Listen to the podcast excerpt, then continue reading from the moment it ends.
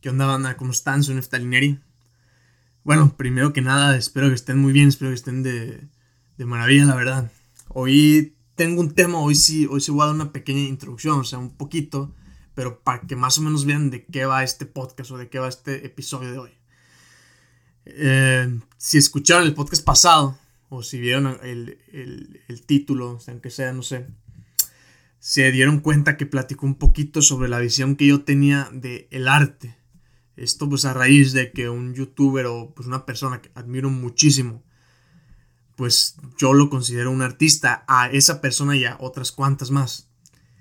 Y bueno, eso no me voy a meter porque eso fue tema del podcast pasado y quiero platicar de otra cosa. Y quiero continuar el tema de el arte, no desde un punto súper abstracto y súper difícil y sobre que el arte es de esta forma y tiene que ser así. No, no, no. Sino desde el punto más sencillo, el cual es el que yo lo entiendo, y desde el punto que se me hace más bello, por lo menos a mí. Quiero platicarlo desde ahí. Entonces, el arte, para mí, ¿qué onda? Para mí, ¿qué es? Quiero platicarle cómo es, o sea, cómo es que yo veo el arte, para que me entiendan desde dónde parto yo, para platicarles los que, lo que después les voy a decir. No les puedo platicar el arte al, o sea, no, no pude ir hasta el final de este podcast o al punto, ¿cómo decirlo? Como al, al punto medular de este podcast sin antes ustedes entiendan cómo es que yo veo el arte. Porque se me hace que es una visión muy sencilla, pero muy preciosa. Puede ser que hoy sea de esa manera y después cambie, pero hoy es como lo veo, de esta manera. Entonces, para los que no estuvieran en el podcast pasado, el arte para mí es esta expresión, esa expresión tuya, esa expresión que ya no cabe dentro de ti, esa expresión que si no muestras, que si, que si no sacas esa parte de ti, explotas. E, el arte yo pienso que tiene que salir, tiene que salir. Ah, verga, hoy como que las palabras no me están dando para explicar algo que es un sentimiento pienso que el, arte es un sentimiento que solo se puede que solo se puede ver y sentir, no se puede explicar. Yo me podría pasar aquí con las definiciones más estructuradas, con lo que dice este, con lo que dice aquel de el arte, pero para mí es mostrar eso que tú sientes, es el sacar la verdad de ti, tu verdad, y mostrarla al, al, al, al mundo como la sientes tú como esa verdad es para ti. El mostrar una parte de cómo ves tú el, el mundo, con ya sea música, con sea un podcast, con sea una pintura, sea una escultura, sea un teléfono, sea, sea lo que se te ocurra a ti, tu expresión. Yo pienso que el arte no tiene que ser de una forma, es de muchas formas. El arte es uno, pero se puede ver reflejado en muchísimas cosas en lo que tú expreses ese sentimiento.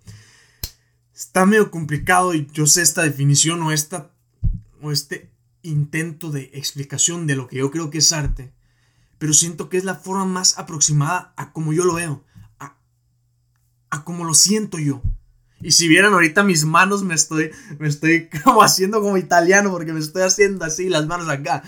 Yo pienso que ya pronto voy a grabar este, este podcast para que vean cómo es que yo vivo esto, porque esto para mí es mi forma de expresarme, es mi arte. Puede ser que la gente diga lo que quiera, o sea, pero esto para mí es mi, mi arte, porque es mi forma de expresarme como se me antoja. Hablo como me sale literalmente de los huevos y me expreso como quiero, muevo las manos y me emociono y me enojo y lloro y río y todo. Porque es lo que tengo en el momento, porque es lo que necesito sacar. No sé si han visto muchas veces o han escuchado más bien que yo digo mucho que si no hago esto, yo exploto.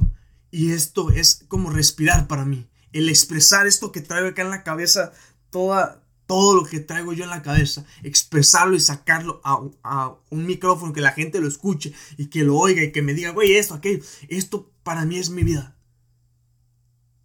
Esto es mi arte, es mi forma de expresar lo que yo siento lo que yo vivo, lo que yo en el momento tengo. Y antes era más estructurado y platicaba sobre estos temas. Y no digo que ya no voy a tratar temas como los que traté antes, porque la verdad es que me apasionan y me interesan y los amo.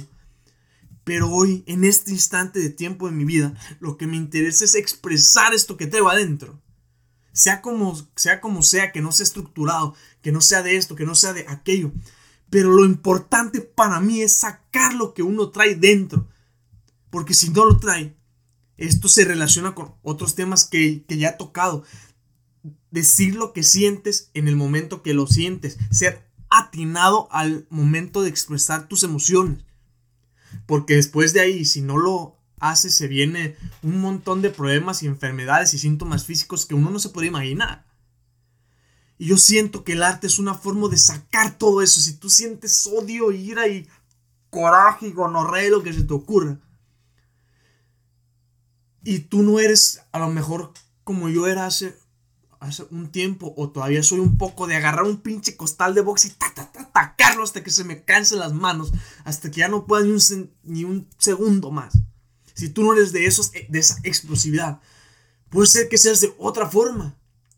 Puede ser que tú pintas un cuadro, que tú dibujas, que tú cantas, que tú lloras, que tú te sientas a ver el, el atardecer y pensar y no decir ni una palabra. Todo está bien, es una expresión de.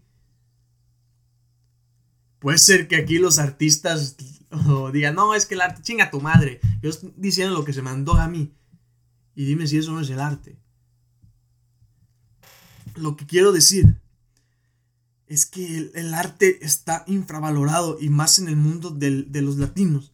Porque en países como Estados Unidos, como Francia se me hace mucho, como Italia, en otros lados también, pero esos son como mis, mis, mis referentes y muchos otros también, solo por nombrar unos. Pero es, es, es distinto el arte ahí, se valora muchísimo más el arte. Y yo he visto, por ejemplo, la historia de Vincent Van Gogh, que fue pues fue en vida un fracasado, fue el fracasado más grande del mundo, se me hace el más loco y el uno puede decir, si lo, si lo, yo pienso que si lo hubiera visto en mi conta, o sea, con puta madre se me fue la palabra, si lo hubiera visto junto conmigo o si lo hubiera visto yo ahí a él vivo y estuviera viendo su, su proceso, estuviera dicho, este cabrón es un puto loco, o sea, ¿qué? O sea, este güey, ¿qué? Y no le hubiera dado la pinche importancia, como en su momento no, no se le dio. Hasta después de muerto, que su, creo que su cuñada fue la que empezó a recolectar todo su arte y todas sus cosas y hoy es la figura que es hoy. Pero él era un loco desquiciado, con todas las enfermedades que se podían, con todas las cosas malas que le pueden pasar a alguien, a ese güey le pasaron. O sea, tienen que ver un poquito su historia para que comprendan de qué es lo que estoy hablando. Pero el arte de él, sus pinturas y su hambre por ser el mejor pintor, fue lo que lo llevó a ser lo que es hoy. Aunque en vida no se le haya ni reconocido ni nada, él fue fiel a pintar.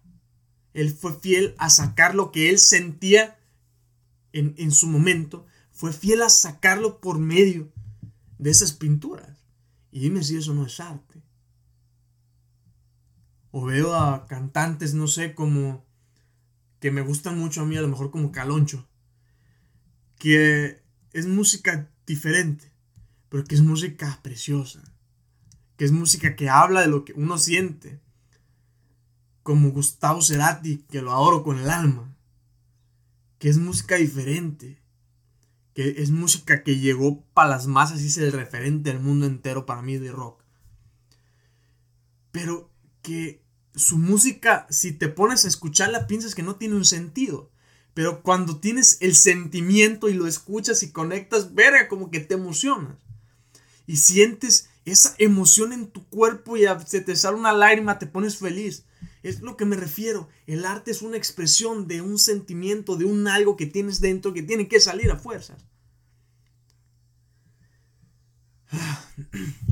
No sé, verga, si me estoy entendiendo ni siquiera yo mismo pero estoy sacando lo que yo siento y lo que para mí es de importante el arte.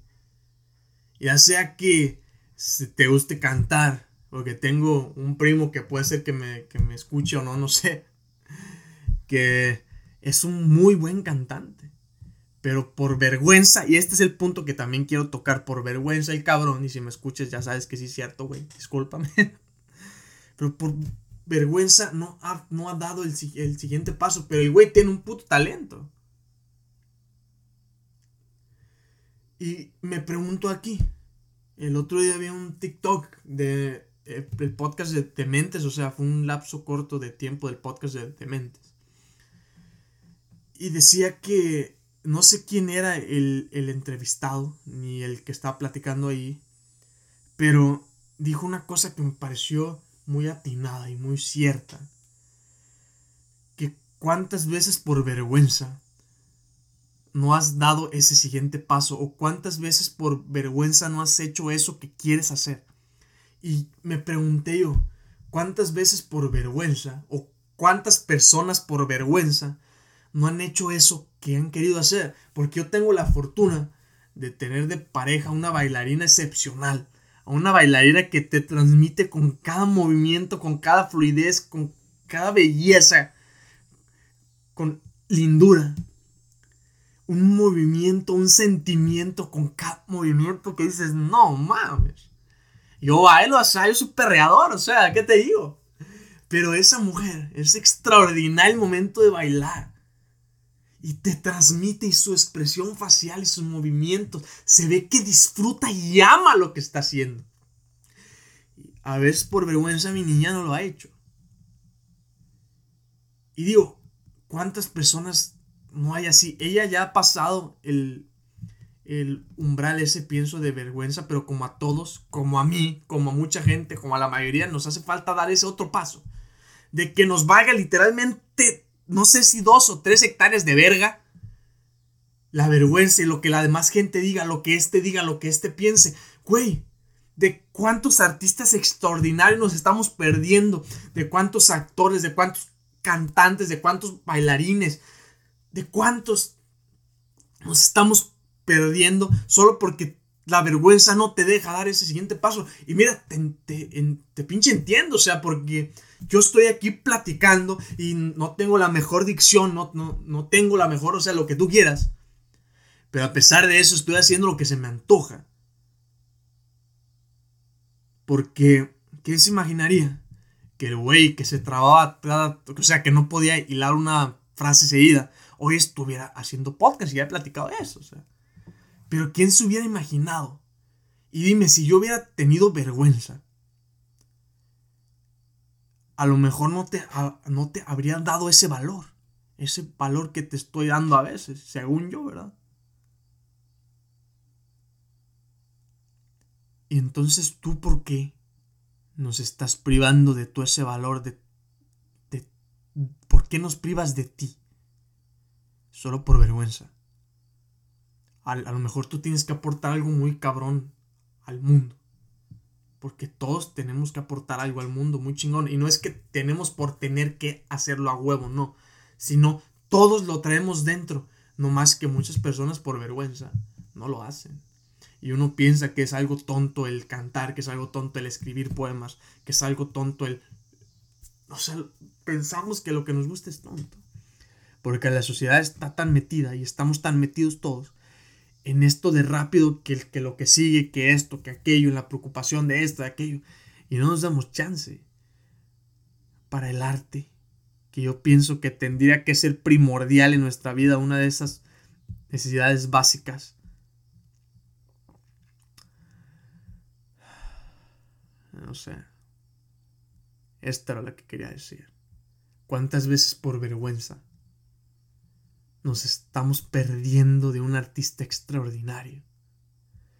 Que nos da pena ser tan apasionados a veces. Que si alguien se apasiona y se emociona y se vive, dices, ah, ese güey qué pedo, ah, chinguen a su madre. Ya chinguen a su madre, como diría mi carnal. Neta.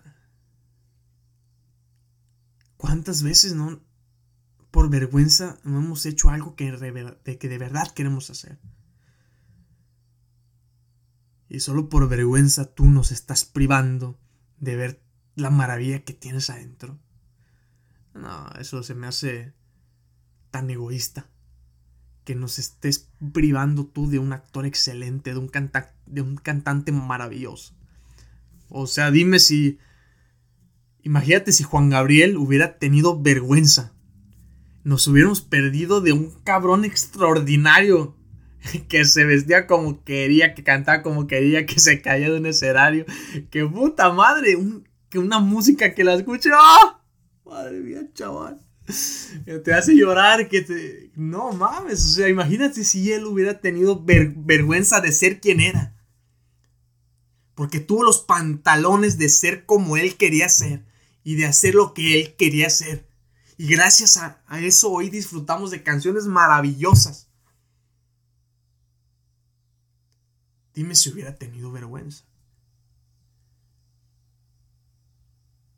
Y así hay ejemplos, uh, todas las personas que admiramos, yo pienso que en algún punto tuvieron un poco de vergüenza de hacer eso que les apasiona. Pero al final, esas personas que pasaron ese, ese umbral de vergüenza o de ego, pues hoy son las más queridas y las más reconocidas y las que más la gente ama o las más o las que más la gente odia, pero porque son como ellos son. Y lo que la demás gente piense de nosotros eso no nos tiene que importar. Pero bueno, los dejo con esto. A para que piensen un, un poquito. Ya digo. Espero que se la pasen chido. Que piensen esto, neta, que piensen esto. Que piensen esto porque es importante. Y pues estamos. Bye.